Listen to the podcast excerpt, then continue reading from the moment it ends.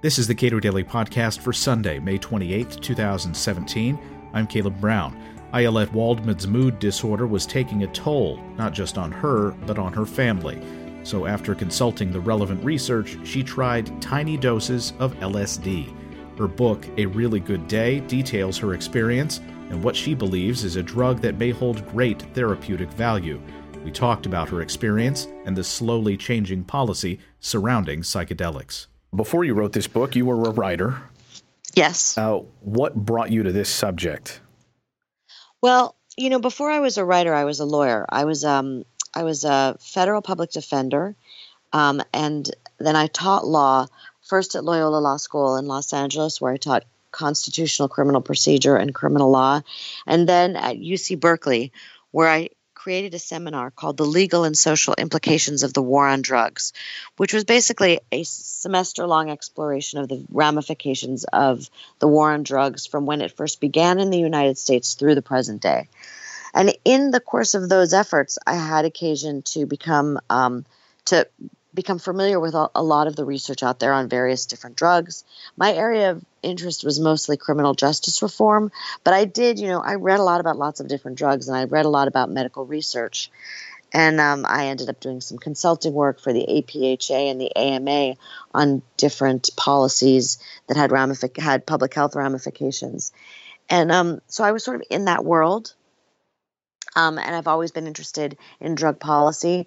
So when media stories, in the very, very beginning, when, when the first media stories about microdosing just began to bubble up, they caught my attention. And you you had a personal interest in this as well. Absolutely. Um, you know, initially they weren't really talking about anything that interested me personally. They were talking about performance enhancement, which um, is not a particular. I'm not. I'm not I'm not very interested in recreational drug use. I'm not very interested in performance enhancement, although I do have a couple of kids with ADHD who use um, stimulant drugs. But almost immediately, I began to wonder whether the microdosing might have ramifications for a mood enhancement rather than a performance enhancement.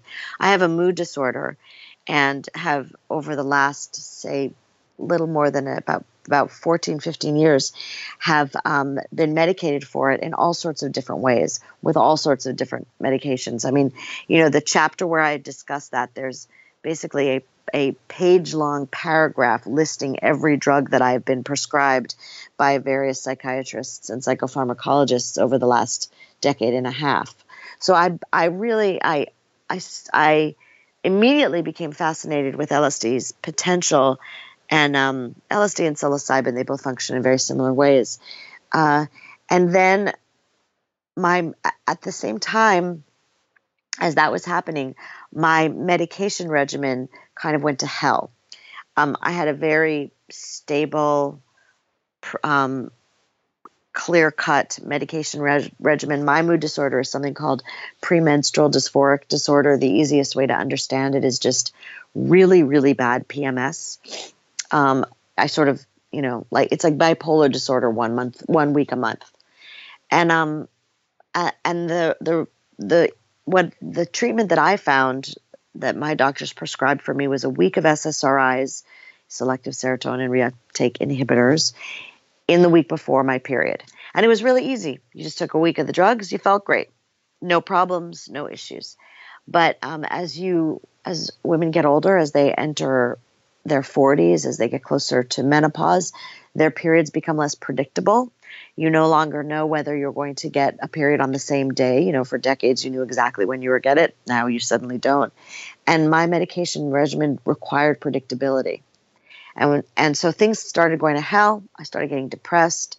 Um, I you know to say that I was getting depressed, it doesn't really. I don't think uh, it doesn't it doesn't it's not quite expressive enough of the extent of my despair um, and my um, instability.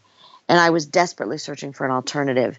And, and from a place of desperation once i became suicidal i decided to give microdosing with lsd a shot. And uh, what was the i guess was there a moment when that became the decision that you had made? Um, that's a good question. Yeah um, i remember standing in front of my medicine cabinet looking at the contents of my medicine cabinet, which is, you know, there's a lot of stuff in there. You know, we're a family of six. Um, and I was evaluating the contents of the medicine cabinet for what could kill me the most effectively and quickly. Uh, the decision I made was that I had enough Tylenol to make things easy.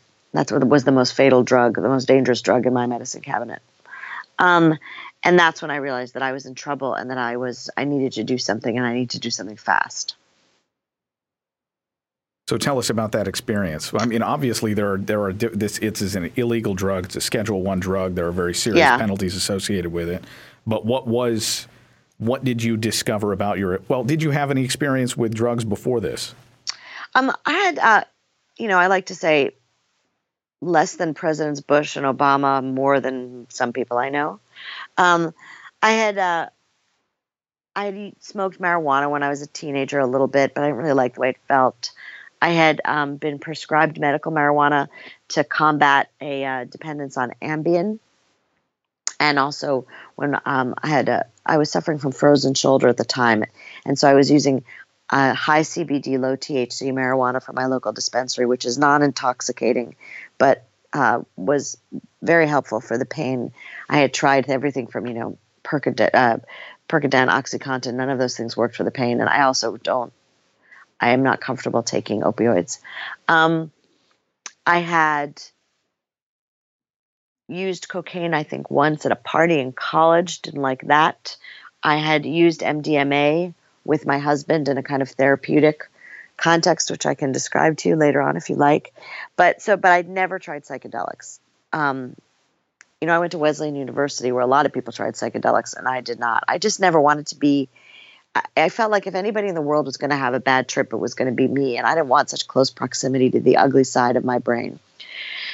So, um, I but but I live in Berkeley, California. I thought it'd be easy to get LSD. I thought, you know, I would just go outside and kind of whistle it up. But it turned out that I didn't, you know, my kids call me I don't know what what what level of profanity am I permitted to use on your podcast, Caleb? Uh 13, none. Nah, I'd prefer none. I don't. okay. It costs me. Well, my do- kids. It costs me a dollar when I do it at home. So. My kids call me a basic B. You know, I'm like I wear yoga pants outside. I get a skinny vanilla latte at Starbucks. I am the Venn diagram of Ayelet Waldman and LSD users. There is no Venn in that diagram. It does not cross. So uh, I just couldn't find it. I couldn't find the drugs. You know, there's it's hard for middle-aged mothers of four to get access to illegal drugs. So I um I just started asking people, and then eventually somebody said to me, "You know, I know someone who was telling me this story about a professor somewhere in the Bay Area, UC, Stanford, somewhere, who was um, is is retired. He's emeritus. He's very elderly, and he's been microdosing for decades. And I wonder if you know he's close to death. If he'll, if he would be willing to to spare you some if he has enough to get through the last years of his life. And that just sounded like nonsense to me. I didn't. Tr- I didn't believe it for a minute. So I kept, you know, asking people who I thought might be likely sources, people who'd gone to Burning Man, um, people who listened to, you know, crazy music coming up empty all the time. And then I um I opened my mailbox one day and amidst the, you know, Victoria's Secret circulars and the utility bills was a little package uh, covered in pretty old stamps uh, with the return address Lewis Carroll. And inside that package was a little blue bottle of LSD diluted in uh, distilled water and instructions on how to use it.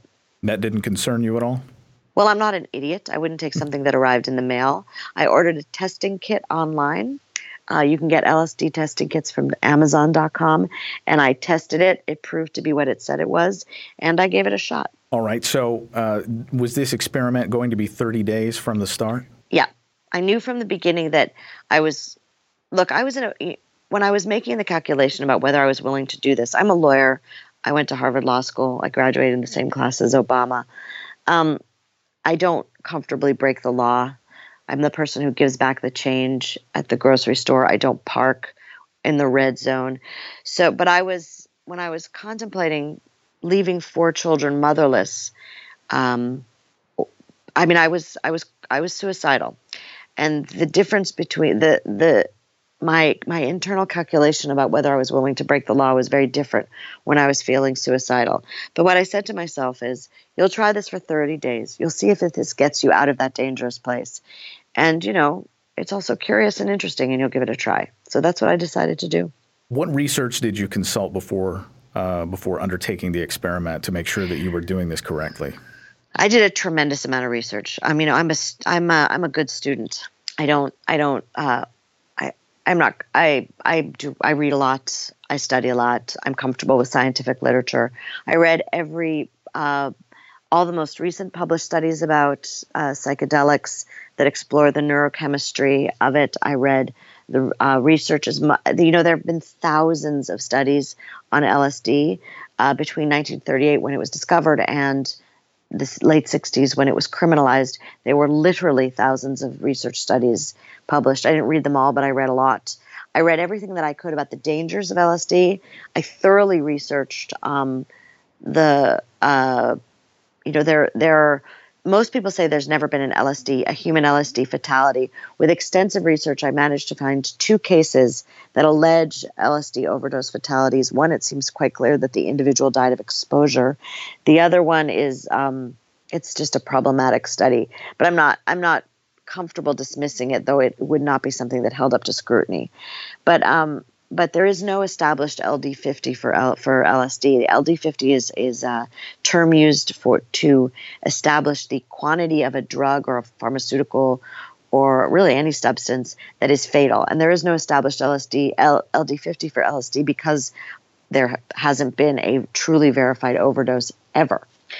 But I researched things like LSD psychosis to make sure I understood that, and then it turned out that LSD use is actually correlated with lower incidence of suicidality than non use. Um, so I made myself very comfortable with the medical literature. I interviewed a lot of neuroscientists. I interviewed the people doing research on LSD, uh, on uh, psilocybin in this country, and on, LSD in Europe. And once I was really comfortable that bo- both that microdosing was not going to give me a hallucinatory experience because I was not interested in hallucinating.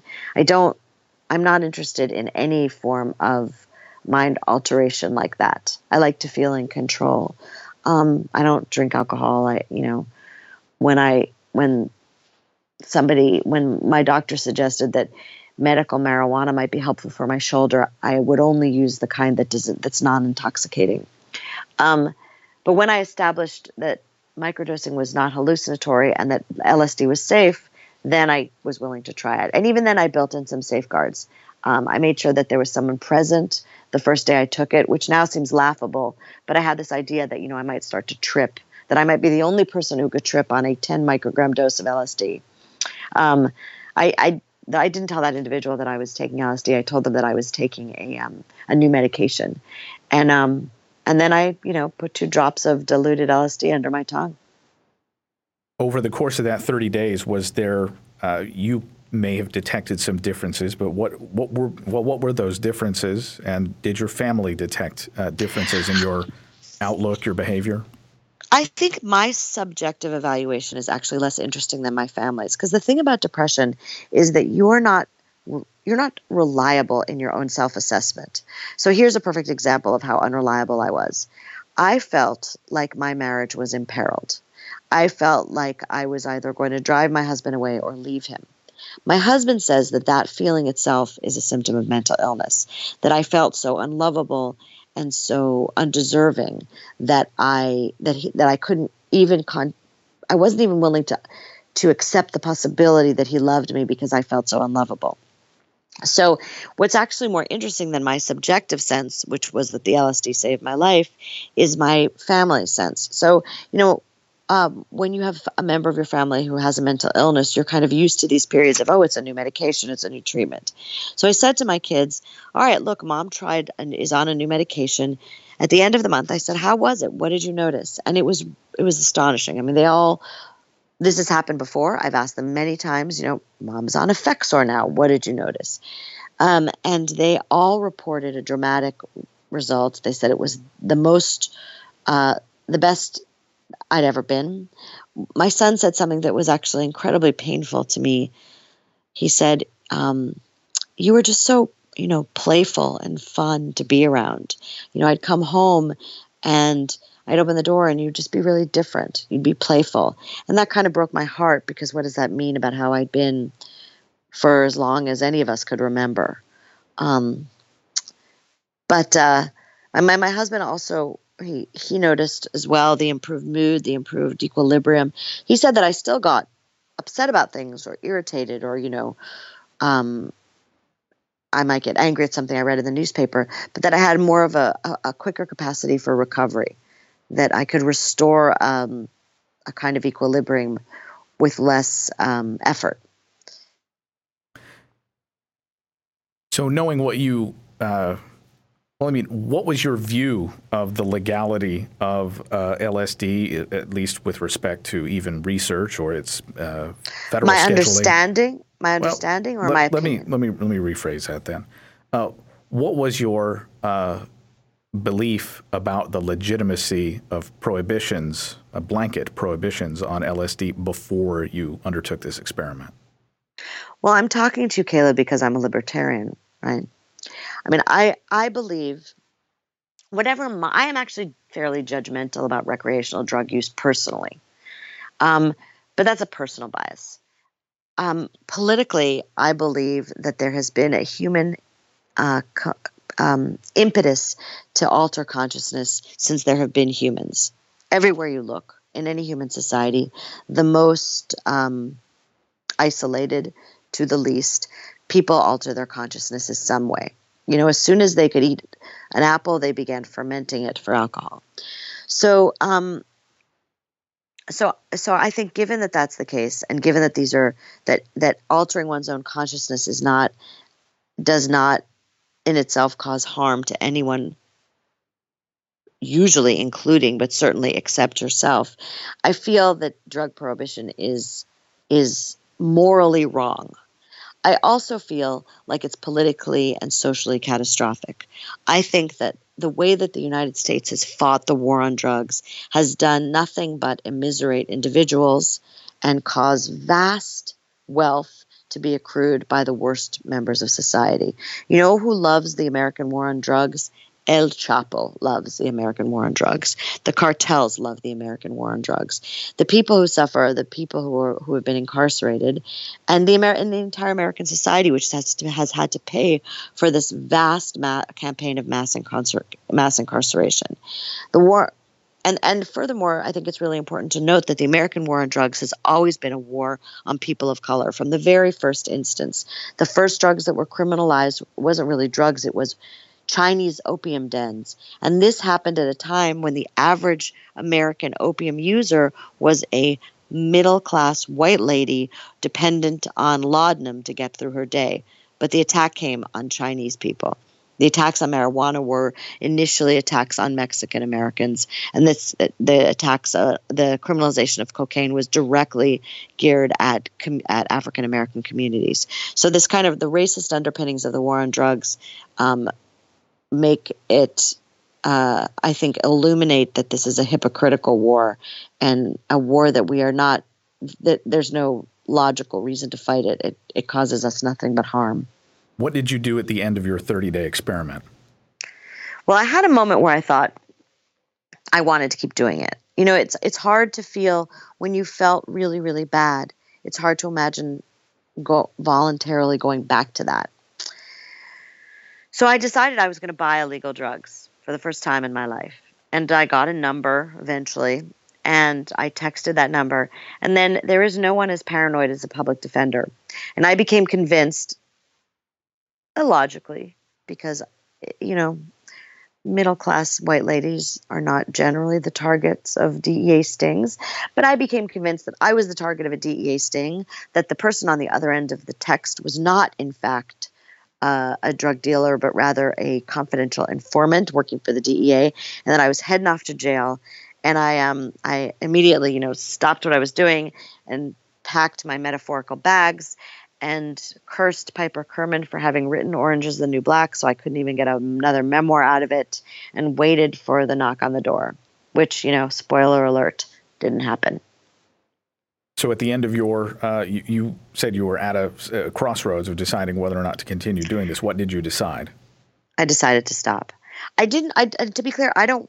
I think that this is a medication. I'm not comfortable saying that there's that this is not that the vast improvements I saw in that month weren't the placebo effect. It's very possible that they were. Without a double blind study, you know, it, it's not like, you know, when they do double blind studies of actual psychedelics, it's very clear who got the psychedelic and who didn't. You know, and they give it to a bunch of people in a in a sort of spiritual context. Half the people get a little flushed, feel a little nauseated. The other half starts seeing God it's hard to do a, a, a double blind study in those situations. But with microdosing, it would be really easy to do a double blind study. And until that's done, I can't say with any confidence that what I experienced wasn't a placebo effect. And the placebo effect is very powerful, as we all know in research. But I've been on a lot of medications and I know what that feels like. And I am willing to say personally for myself, I wouldn't be able to swear it under oath, that what I experienced was a real effect of the medication, of the drug and your family was on your research team throughout this whole process. Yeah and they, they they're 100% sure. When i eventually told them that it was lsd it was actually that this crazy moment where i was at breakfast and i was like making breakfast and pancakes i think i was making and i was singing and i was braiding my daughter's hair. And typically i am not a normal person. That i am ta- i'm talking to you right now from my bed. It took every ounce of energy to get up for an eight o'clock call um, I glower at the kitchen table, hunched over a cup of tea, um, you know, reading the New York Times and the Washington Post and scowling at anybody who gets between me and my iPad. Um, and I was this, you know, ray of sunshine that morning, and my and many of those mornings. And my daughter, my teenage daughter, said to me, "Oh my God, what is wrong with you? Are you on acid?" And she never said anything like that before. I had I, I, sort of stopped my tracks, but then eventually, long after the experiment was over, long long after when I decided to publish the book, I um I had to tell them that it was LSD and uh, and they were you know by then they were older, they're teenagers, and they uh they were what I mean they were they sort of thought it was cool, but mostly they were sad that I couldn't have kept going because it really did help. Has the prohibition issue, you said you're a libertarian and you view that the war on drugs is uh, immoral and has its racist roots. Is the prohibition of this drug uh, more personal to you now? Yeah, for sure. I mean, you know, it's we all have political opinions and then personal beliefs. So I I work very very hard now to maintain stability with periodic. Uh, they're cha- it's much more challenging. You know, I'm not sure there's enough LSD for my, me to tolerate a Trump presidency with equanimity, but it sure would have been nice to have some. Uh, but um, I, I, I feel, I feel personally a sense of loss, but more importantly than myself, you know, I'm very functional. I have a mood disorder, but I can function. And even more importantly for me personally, menopause there's at least a good chance that menopause will resolve my problems. Once I'm no longer subject to hormonal fluctuations, I may not have mood fluctuations. I mean, we have to see. But there are so many people in this country who suffer so profoundly from depression, from anxiety, and we prescribe there are millions and millions of SSRI prescriptions, and though that is a um, that is a blunt instrument. SSRIs it works. It, it works fine for some people. For a lot of people, they don't. And for a lot of people, they work, but they have a, a really dramatic and unpleasant side effect profile. And LSD doesn't have the same kind of side effects. It actually enhances neuroplasticity, it appears, according to latest research, rather than um, destroying it. And then, and then there's the other side. You know, there are a lot of people, though performance enhancement isn't my interest. I'm not willing to be judgmental about those who are interested in performance enhancement. And there is no doubt that LSD is an aid to problem solving. It enhances focus and creativity. And it seems foolish as a society to rob ourselves of all the tools that we can have. Ayelet Waldman is author of A Really Good Day. Subscribe to and rate the Cato Daily Podcast at iTunes and Google Play, and follow us on Twitter at Cato Podcast.